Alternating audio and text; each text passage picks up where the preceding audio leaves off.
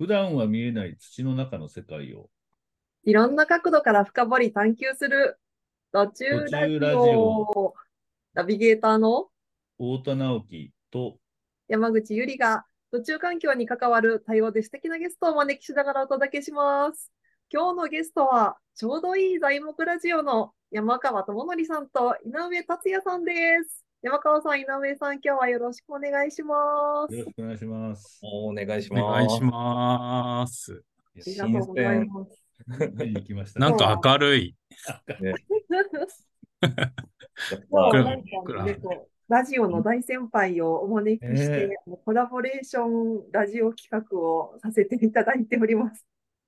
楽しい。山川さん、井上さんには本当にあのありありがとうございますという感じなんですけれども、ないでいえ、こちらこそありがとうございます。よかったら直樹さんからこう材木ラジオのご紹介お願いできますか？お願いします。どうでしょうか？いやあのーあれですね、林業界では本当にあのもうメディアとしてすごいミッションを持ってやってるですね、2年以上やってるあのポッドキャストで、僕はあのいつも車運転しながらこう聞いて愛聴してるという。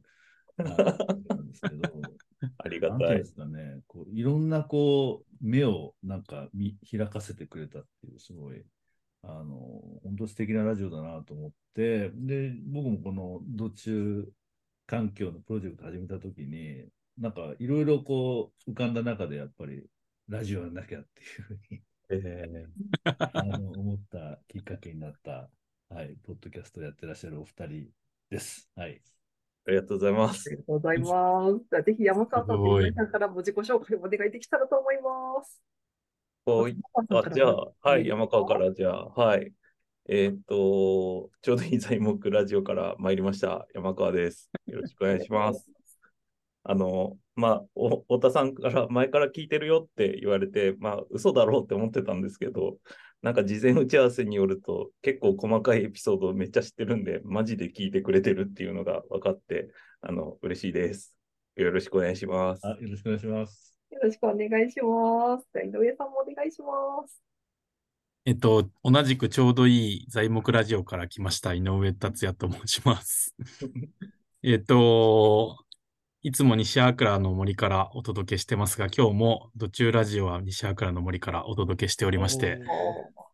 はい、あの、このために必死に予習しました。よろしくお願いします。ありがとうございます。恐れ多いです。山川さん、じゃあ木場木場からなんですか？あ、そう、今日木場なんですけど、東洋町のコワーキングからお届けしちゃってます。ありがとうございます。あの、私はですね、この直樹さんとこの土中環境のプロジェクトに関わらせていただく中で、あの、実際ラジオをやりたいんだよねっていうことを伺って、で、あの、そのこう、モデルといいますか、あの、ちょうどいい材木ラジオみたいなっていうのを、え 完全に間違ってます。間違っベンチマークでしちゃいけない番組。いやいやいや、でも私もちょっと拝聴したら、なんか、すごい程よい、こう、ゆるさというか、うん。温かさの中で、こう、あの、こう、素敵なゲストをお招きして連載されているラジオっていうコンセプトに、わ私もとても惹かれまして、ぜひ、あの、インスパイアードバイ、あの、ちょうどいい材木ラジオということで、あの、頑張らせていただこうと思って。あのただちょっとね、最近ね、あの、ちょっと心配があって、なんか、はい BGM 流れたりして、なんかちょっとおしゃれになってる感じがちょっと、あの、フル株としてはすごい、子さんとしては心配をしております。あの、なんか見失ってるんじゃないかって ガールズですね。ガールズトークの時だけです。大丈夫です。あ、そうなんですか？そうなんです。あの、そうなんです。あれは、あの、同じチャンネルでお届けしてるんですけど、あの、サブチャン的姉妹ラジオなんです。あ、そうですか。もう使い方むちゃくちゃなんですよ。面白い。いやー、なんかあの、改めてこの、えっと、直樹さんと山川さんとのこう出会いが始まり、初めにあったようなことも伺いましたが、なんかあの、直樹さんとお二人との出会いについても、ちょっとお話しいただいてもいいですか？いや、そうですね。そういう意味で言うとね、本当になんか月並みですけど、こうやっぱりいろいろつながってるなと思うんですけど、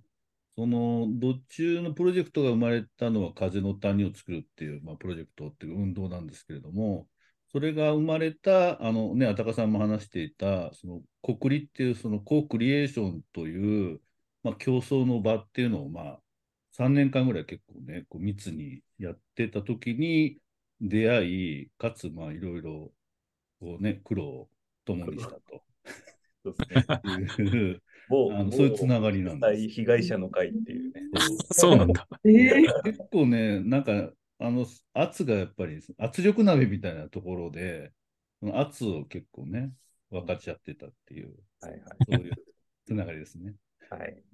それぐらい、それぐらいちょっとオブラートに包んで言ってきますけど、その方が誰が聞いてるかわかんないんで。はい。そうなんですよ。はい。まあでもこんなそれで、出会いだったんですね。で、それで割と、まあ、あの、そのプロジェクトが生まれたっていうのもあるんですけれども、ちょっと真面目に話すと、多分、その、そこの場に参加した人は、その、いろんな形で多分、こう、自己変容っていうかね、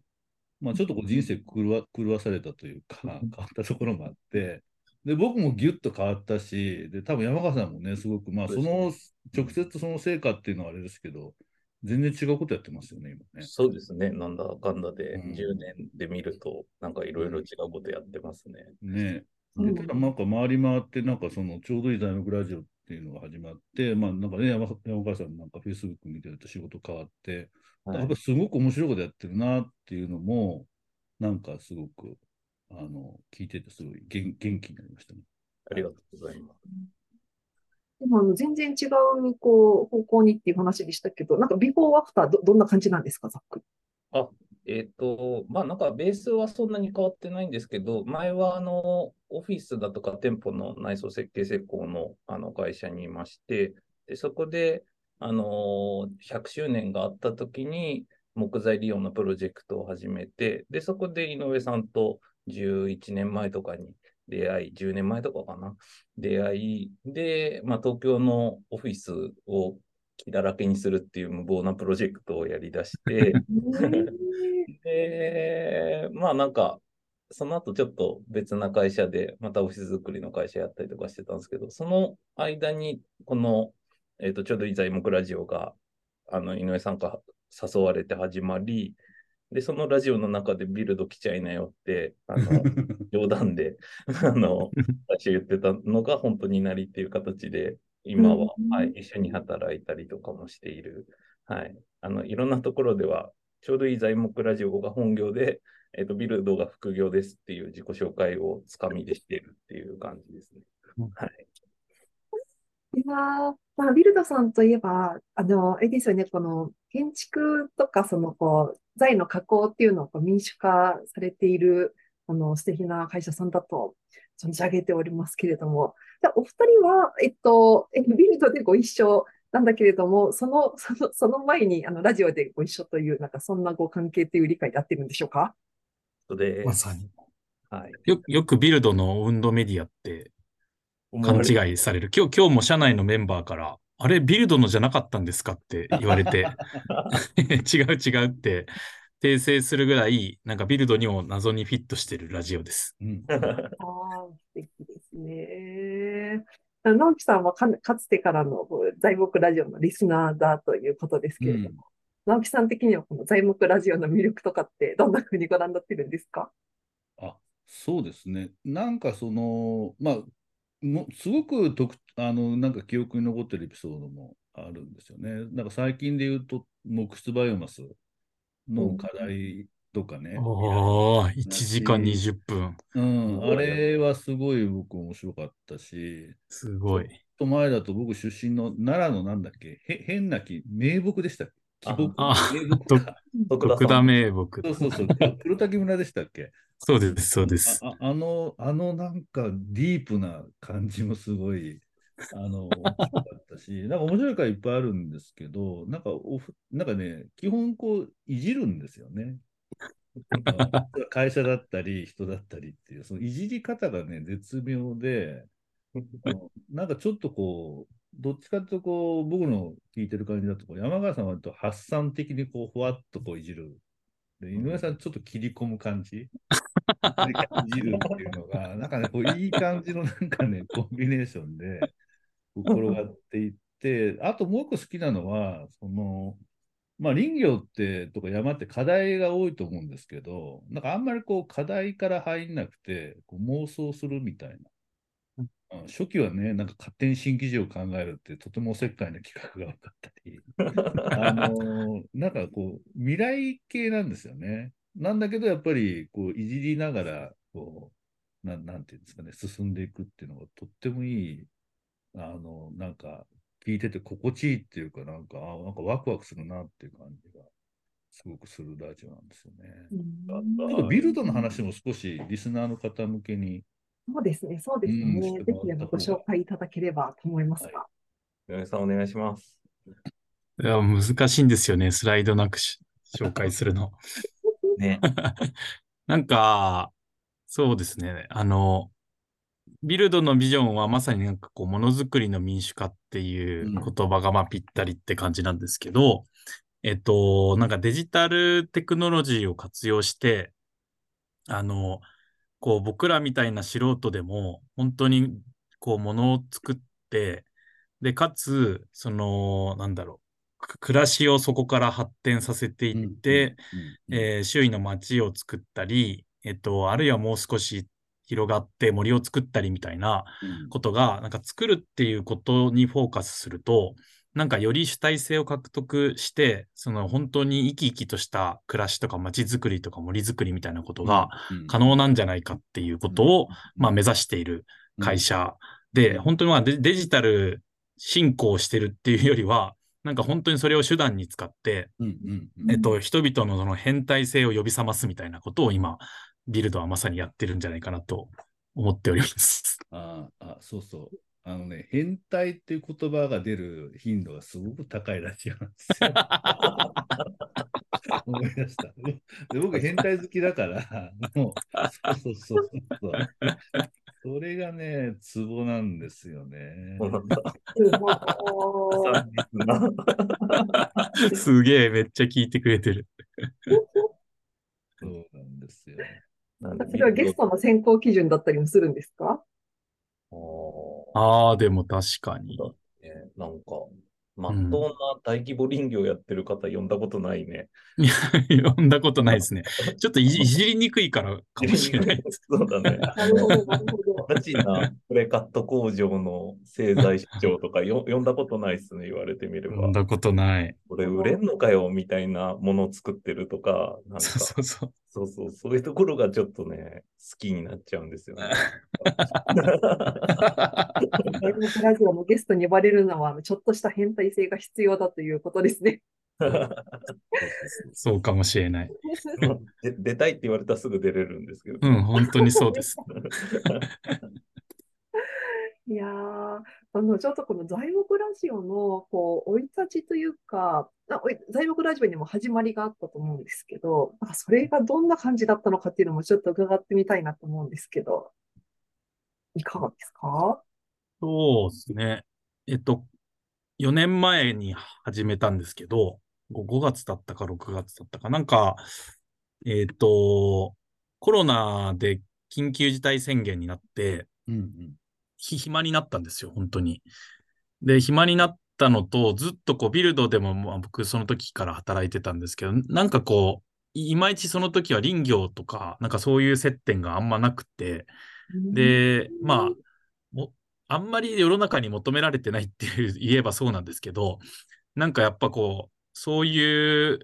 なんかこう仕事で求められないからやらないっていうのも嫌だなと思って、なんかこうライフワークとして何かやろうと思った時に、なんか、暇だったんで YouTube か何かしようと思ったんですよ。うん、そしたらビルドのメンバーにちょっと若いメンバーに相談したら、そんなことやっても誰も興味ないから、なんか、井上さんがやりたいことはラジオの方がいいんじゃないですかって言われて、で、ポッドキャストがあるっていう存在を初めて知って、で、調べたら、あ、確かになんか、これの方が編集しなくて済むかもとかって思って、で誰、一人で語るのはちょっと嫌だなと思って、真っ先に思い浮かんだのが山川さんで。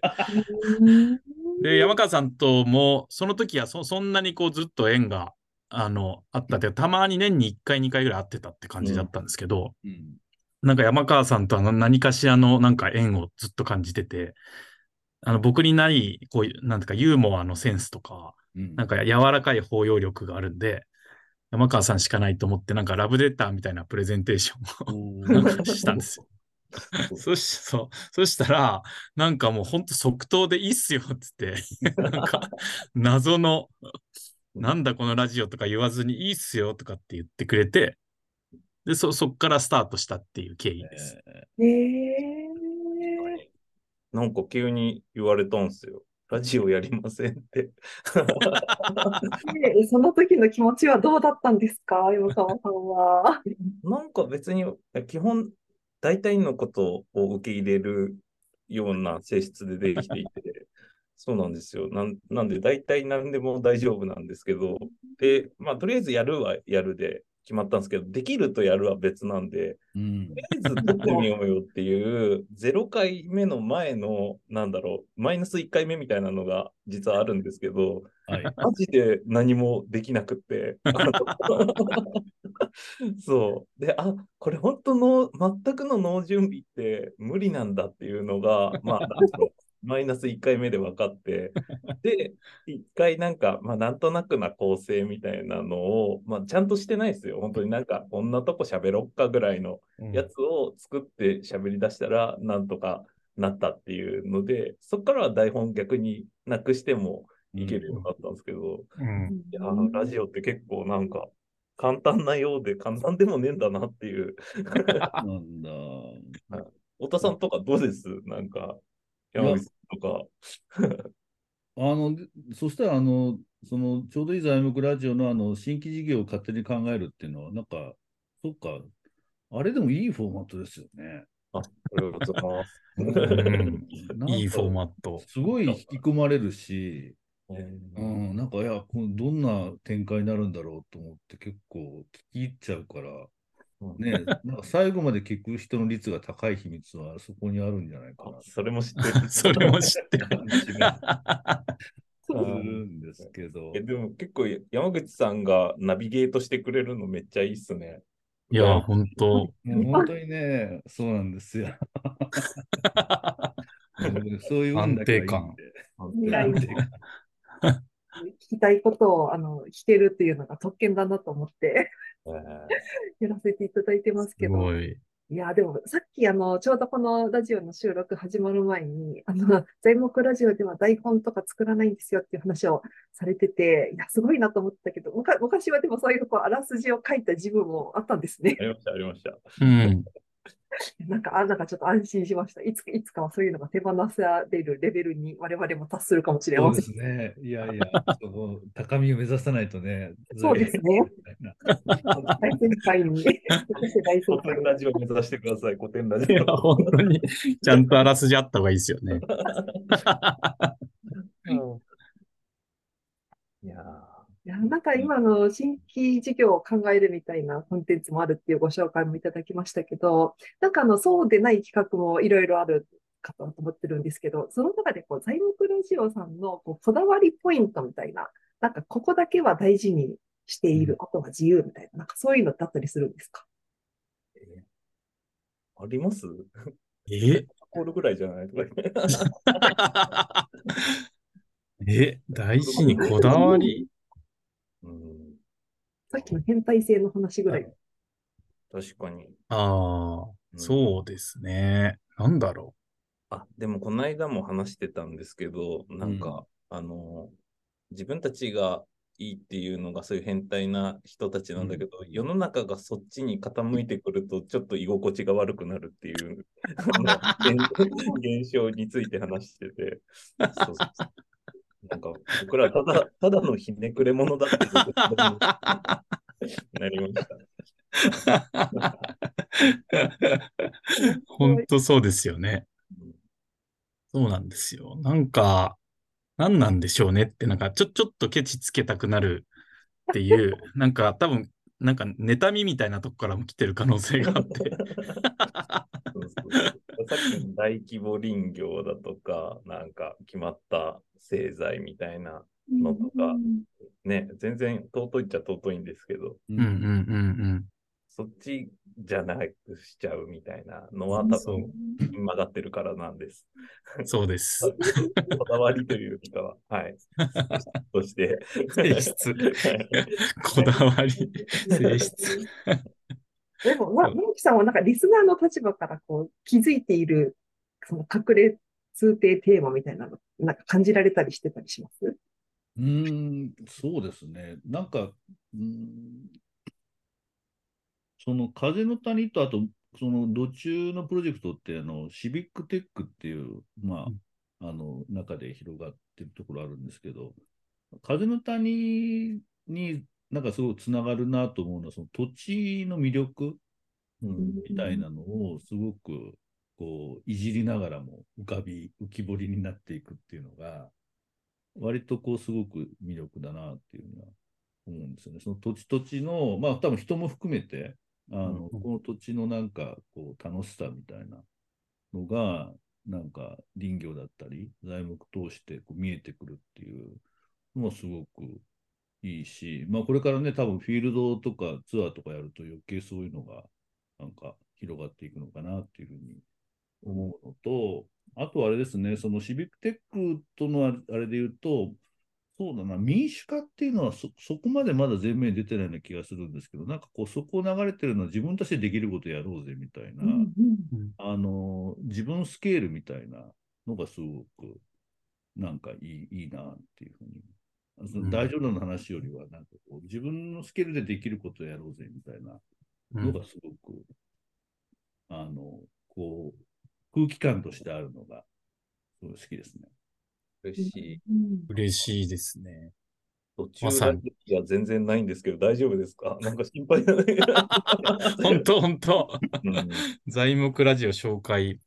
ね。あ、いいんです、うんいいです。になっちゃってる。でも今でもまさにこう、く季節して、そのこう自分スケールの話とかって、うん。実はあの、土中ラジオの中でも、この土中環境のオープンデータプロジェクトって、こう自分スケールでこのはい。生態系に関係できる、その、そんな入り口を作りたいよね、みたいな話うん。を結構していたので、なんか実は結構そういうこう根底的なところで、あの、つながっていたのかもっていうのを私も感じて、うんなんかすごく感動しました。おあだからー割とその土中の中でも、そこはね、あんまり僕も前面には言ってないんだけど、いわゆる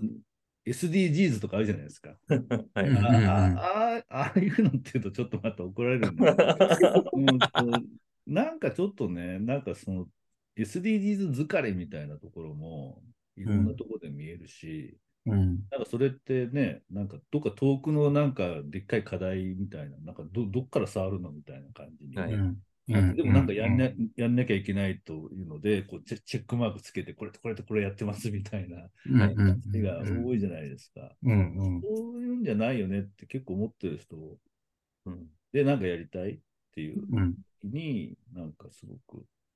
いいなっていう感じがしますし、うんうん、いやどちらでもいいそうありたいなと思って。おはいー、嬉しい。いうんや、でも確かになんか、あの、誰かの言葉を借りじゃ、借りないと行動できない人のことはめっちゃディスってると思いますね。いや、まあ、これはちょっと言い方きついかもしれないですけど、なんかこう、その正しいからやるみたいなモチベーションって長く続かないっていうのがうん。結構僕らの持論で、うん。で、多分変態と言ってる人たちはうん。別になんか正しいからやってるというよりは、うん。まあ、例えばしゃあなく代々続いてるからやってるとか、うん。単純になんか木の変態とか、うん。なんか森が好きだとか、結構そういう変態性を持った人が多くて、うん。でこの人たちにフォーカスした方が持続可能性なんじゃないかってうん。いうのがなんとなくあるんですよ。うん。だからどどうせ、どうせ無理ゲーなんで林業か。うん。とすると、なんかこう、と、とにかくまあ補助金がある、あるからこそ成り立つのは前提にしつつも、うん。とはいえなんか、あの補助金に振り回されちゃうと持続可能性を失うので、そもそもそのなんかやる気があって諦めない人の持続可能性とはっていうのはうん。変態なんじゃないかって思ってるうん。みたいなとこですかね。なるほ結構共感するところが。ど。ねありますね。まあ、往々にして儲からないんですけどね。そう。そこだけちょっとね。もう一つでもウェルビーイングだったりするみたいな。そうそうそう、めっちゃそうです。そありますよね。はい。う、そうなんです。なんかさっきビルドさんのご紹介でもあの感じたんですけど、こう、人のこう、本来備わっているはずのこうクリエイティビティっていうか、なんかそのこう自分でやってみようっていう、なんかそういうところをこう刺激するコンセプトなんだなっていうのを改めて感じていて、なんかあの、ど、どっちのプロジェクトもそう、そうあれたらっていうふうに思っていたところだったので、うん。なんかあの、直樹さんが、あの、当初から材木ラジオ、目指せ材木ラジオみたいな、あの、すごいリスペクトされてた理由がもう改めてよくよくわかりました。でもなんか、本当マニアックなテーマで行きましたよね。なんか、ラジオ始めるって 見て、どっち言うかとかって思って、ね。僕も一応、積んどくで、あの、まあ、パッて読んで、あの、積んどくになってるものではあって、まあ、気にもなってたし、あの、よく、あの、1回目、2回目らへん聞くと、よく分かったは分かったんですけど、そこにでも、なんだろう、危機としてラジオをやりに行くっていう、へ 変態だなっていう。う んいや、もうでもね、それなんか途中の話振ってくださったら、なんかお二人がこう途中について思うことなんかいただけると嬉しいと思うんですけど。10いや、なんかさっきちょっと、あの、思ったんですけど、やっぱり僕ら森は行くんですよ。で、うん。森に行くと、土中っていうよりかは、なんか、氷氷土は見るっていう感じはあって、で、やっぱ入った瞬間に、えっと、まあ、仮想仮想植生がどうなってるだとか、うんうん。根っこがどのぐらい出てるだとか、うん。乾いてるだ、湿ってるだとかは、まあ、うん。なんか、うっかり見ちゃうんですよ。なんかもう、病気で 結局、あ、ここ気持ちいいなとかって思うと、やっぱり、あ、なんか、そうそう、そういうのだな、みたいな感じに、それもうなっちゃいますよね、井上さん。いや、本当に本当に。なんか、そう、あの、僕もちょっと解釈が合ってるかは、ちょっと不安なんですが、なんかでも、あ、あんまりだからその生態系自体は僕も森林生態学勉強してたんで、なんかすごい興味あるんですけど、なんか土の中ってあんまりそそういえばなんか研究してた時もアウトオブ眼中だなって感じがして、でただただ、まあなんかこう、菌糸がネットワークになるとか、水脈がネットワークになって、こうコミュニケーション取ってるみたいな、あのマザーツリーの話とかすごい興味はあって、なんかちょっとでもスピっぽいなって思いながらも、うん。なんかなんで古代の森林みたいにこんなに今の森って大きく育たないんだろうみたいなこととか、はい。結構なんかいろいろでもそういう影響ってあるんだろうなと思いつつ、そうするとなんか人間社会の精神状態ももしかしたら土中環境に影響して森全体に なんか行き渡ってるのかもみたいな、なんかすごい勝手に、勝手な解釈なんですけど、はいなんかまあ全部はつながってるっていうのはすごいわかる。で、なんか確かに土中環境をもうちょっと注目してみなきゃみたいな感じはありますね。嬉しい。嬉しいですね、直樹さん。ほ掘ったことはないんすよ。なんで、あの、なんだろう。じ実際にこう、土を掘り起こして、中がどうなってるみたいなのはないんですけど、うん、まあ、なんとなくやっぱ水、湧き水とか、はいはい。まあ、あの川とか、はい。でもやっぱや山にちょっと注目しすぎて、最近川をちょっと、ぼ僕山川なんで、あの、もうちょっとか 川なんか特にこの間言ってたそういうふ伏流水だとか、ああ、なるほどな、そういう見方もあるよな、みたいな。だ海は結構畠山さんのおかげで、その、はい古母三鉄がとかっていうような話とか、うんまあ、やっぱり鉱鉱物なんで、あの、めっちゃ、あの、読んだりとかしたんですけど、うんなんとなくようやく全体像が、なんかそのうん土地環境だとか、こういろんな情報のおかげで見えてきたんだけど、はいやっぱつ、つながってないなって感じがあって、自分の中でまだ、はいあの、は全部が。うん。なんで、そういう場所行きたいっすね、なんか。うん。んま、真鶴とか最高っすよね、そういう意味では。ああ、ウスキリンとかねああ、真鶴いいっすね。そうですね。お囃子。お囃子ね。はい。うん。そうなんですよ。そんな僕らと途中っていうと、そんな のとかですかね。ありがとうございます。なんかあの、お二人からこの土中環境オープンデータプロジェクトにでもいいですし、もしくはこの途中ラジオにでもいいですけど、なんかこう期待することとかってあったりしますか？そんなないかな。いやいや、全然、なんか、も、ずっとマニアックなゲストを呼んでほしいっていう。なんかね、あたかさんとか呼ぶと広がるんだろうけど、なんかね、よりもう誰も知らない人を 呼んで、はい、見ていただけるとおもろい確かに。確かに。僕でも結構普通になんか、あの、再生っていうか逆開発みたいなことは、すごい興味あるんですよ。うん、今日、今日もたまたま西アクラの、はい、あの、うん、行政の人となんか雑談してたんですよ。あの、山川さんと一緒に出てた9時から10時のミーティングの間に急に話しかけられて、うん、多分、あの、お客さんから僕に話しかけられてるなと思いながらも、なんか、あの、目の前におじさんがミーティングしてるのに僕に話しかけてくるから、山川さんごめんとかって思いながら。でもそのなんか雑談で、うん、なんかこう漁業権がきが聞いてない支流が西倉にあって、でそこをどうや、どうにかして、なんかこう逆開発できないかみたいな話をしてたんですよ。はいはい。で、いわゆるこう護岸をどう壊すかとか、その浸水域とかをどう作って、その人間も含めてアプローチできるようにするかっていうのは、なんか結構、えっと、うん、そそもそもの森からちゃんと考えるべきだよね。人、はい、で、なんかでもそうやると絶対に反対が起こるじゃないですか。うん、いわゆるこう、安全神話型の人は。で、なんかそうなった時に、なんかいきなり作るっていうことがやっぱ良くないじゃないかって気がして、ちょっとずつこみんなで壊せば、なんか、あの、ちょっとずつその環境を逆に開発していくっていうエンターテインメントみたいなのができるんじゃないかみたいな話をなんかすごいいい加減にしてて、はい、そうなんかだから環境っていうかなんかそういう護岸とかをぶっ壊しながら なんかなんか人間も普通に楽しいよねっていう、はい、なんかこう開発みたいなのができるとすごいいいなっていう話をちょうど今日してたんですよ。いや、僕もね、本当に風の谷で結構ね、その逆開発、もうなんかちょっとずつ道路ひっぺがすとかね、話してるんですけど、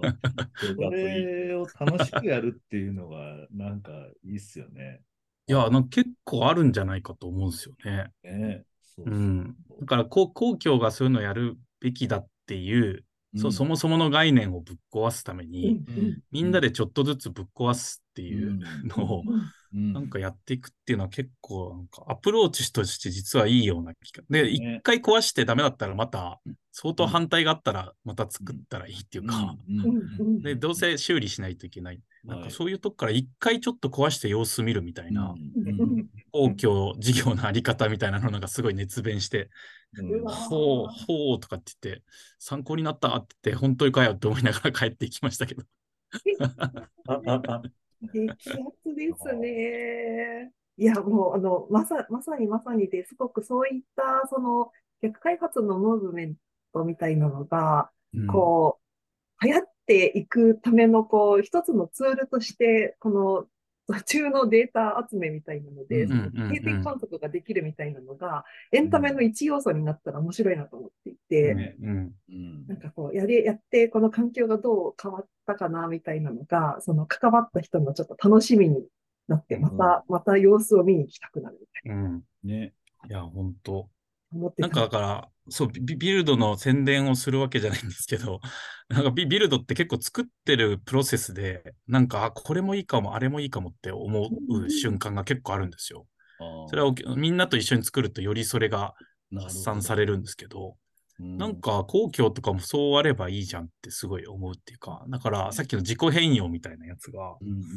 なんか関わってると、なんか実は反対してたけど通じ合えるみたいな、可能性が結構やっぱできてくんじゃないってすごい思って。うん。なんかエンタメにして巻き込むっていうのがやっぱりなんか僕らも好きだっていうか、そういうアプローチで、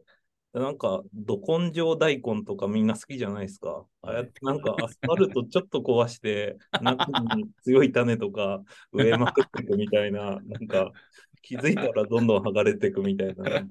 そういうねちょっと確惹かれた、神になりますもんね、そのね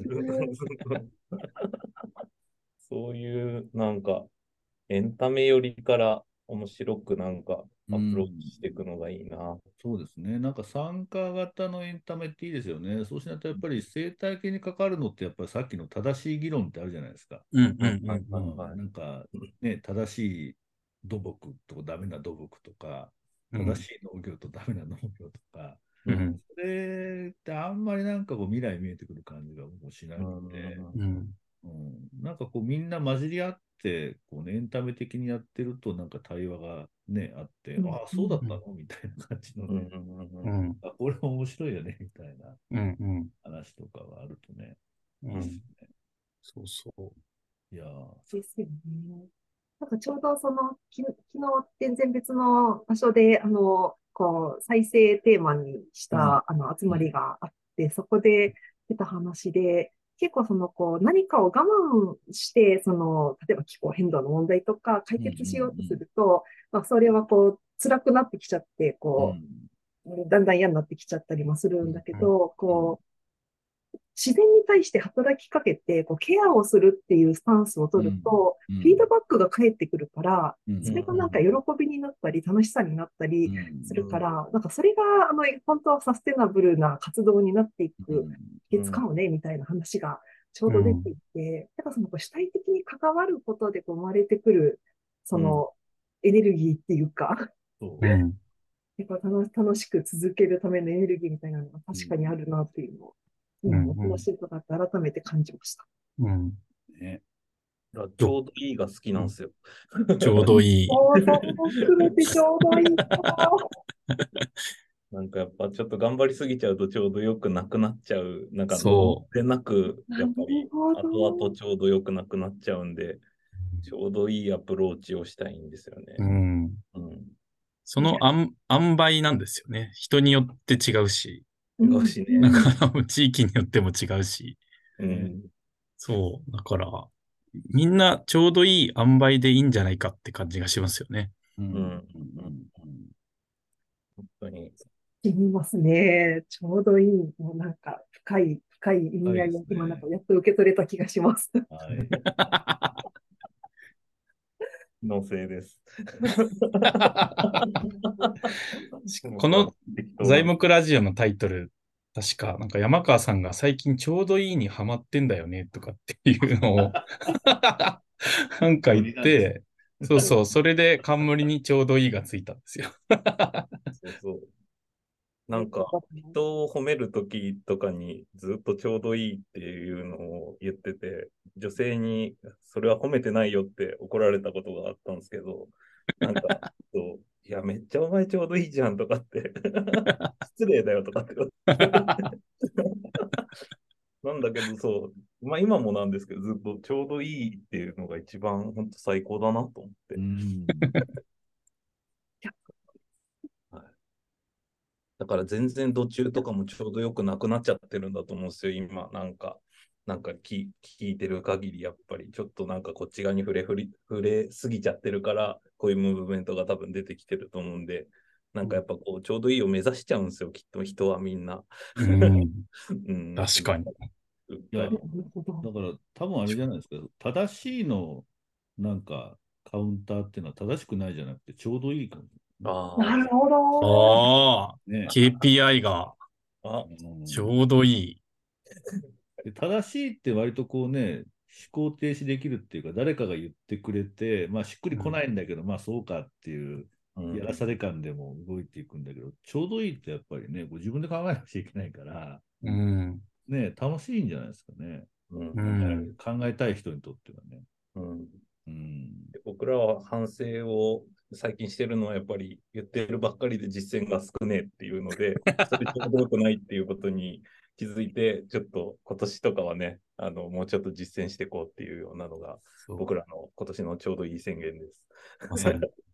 はい反省。岡崎行くんでしたっけ？岡崎だったっけそうです、そうです。今週末、うんまさに岡ね崎。そうですよね。はい。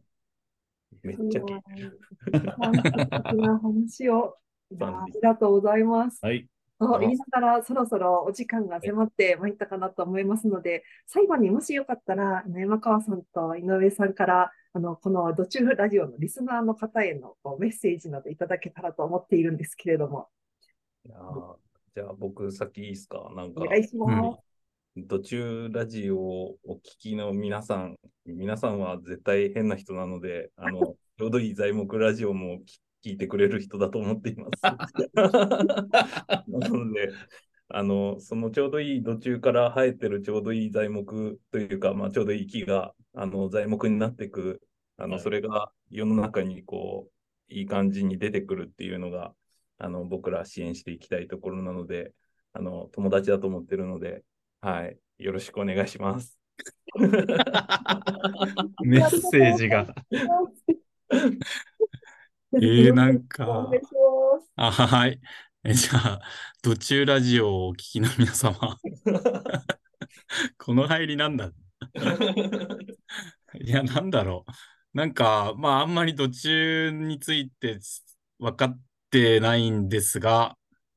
えっと、そうですね。なんだろう。まあ、途中のことをもっとちょっと知りたいなって感じはあるので、うん。ぜひちょっとあの、いわゆるこう水脈なのか禁止なのかわからないんですが、うんそのネットワークを本当に材木の方まで伸ばしながら、ななんか一緒にできるこうちょうどいいなんか関係性をうん。模索できたらなと思っておりますので、材木ラジオをよろしくお願いいたします。う んありがとうございます。最後に直樹さんからあのお二人への締めのメッセージお願いできますでしょうか？あ、そうですね。僕も本当に、あの、なんかね、こう、つながって、あのーまあ、ちょうどいい材木ラジオの、なんか変態な方々が、なんか、こう、土の中も妄想して、なんかやろうぜ、みたいなことが起こってきて、ね、さっきの逆開発みたいなものをちょっと、ちょこっと巻き込んでやってみようぜ、みたいなのが、なんかお起こるんじゃないかなっていう気がすごくして、うん、なんかすごく楽しみになってきました。はい、ありがとうございます。ありがとうございました。はい本当に逆開発コラボを楽しみにしています。いや、本日は本当に、あのちょうどいい材木ラジオの山川さん、井上さん、ご出演ありがとうございました。ありがとうございました。ありがとうございました。ああそれでは次回も私たちのすぐ足元にある土の中の深い世界と土を取り巻く広い世界を一緒に覗いていきましょう。ご視聴くださりありがとうございました。ありがとうございました。ありがとうございました。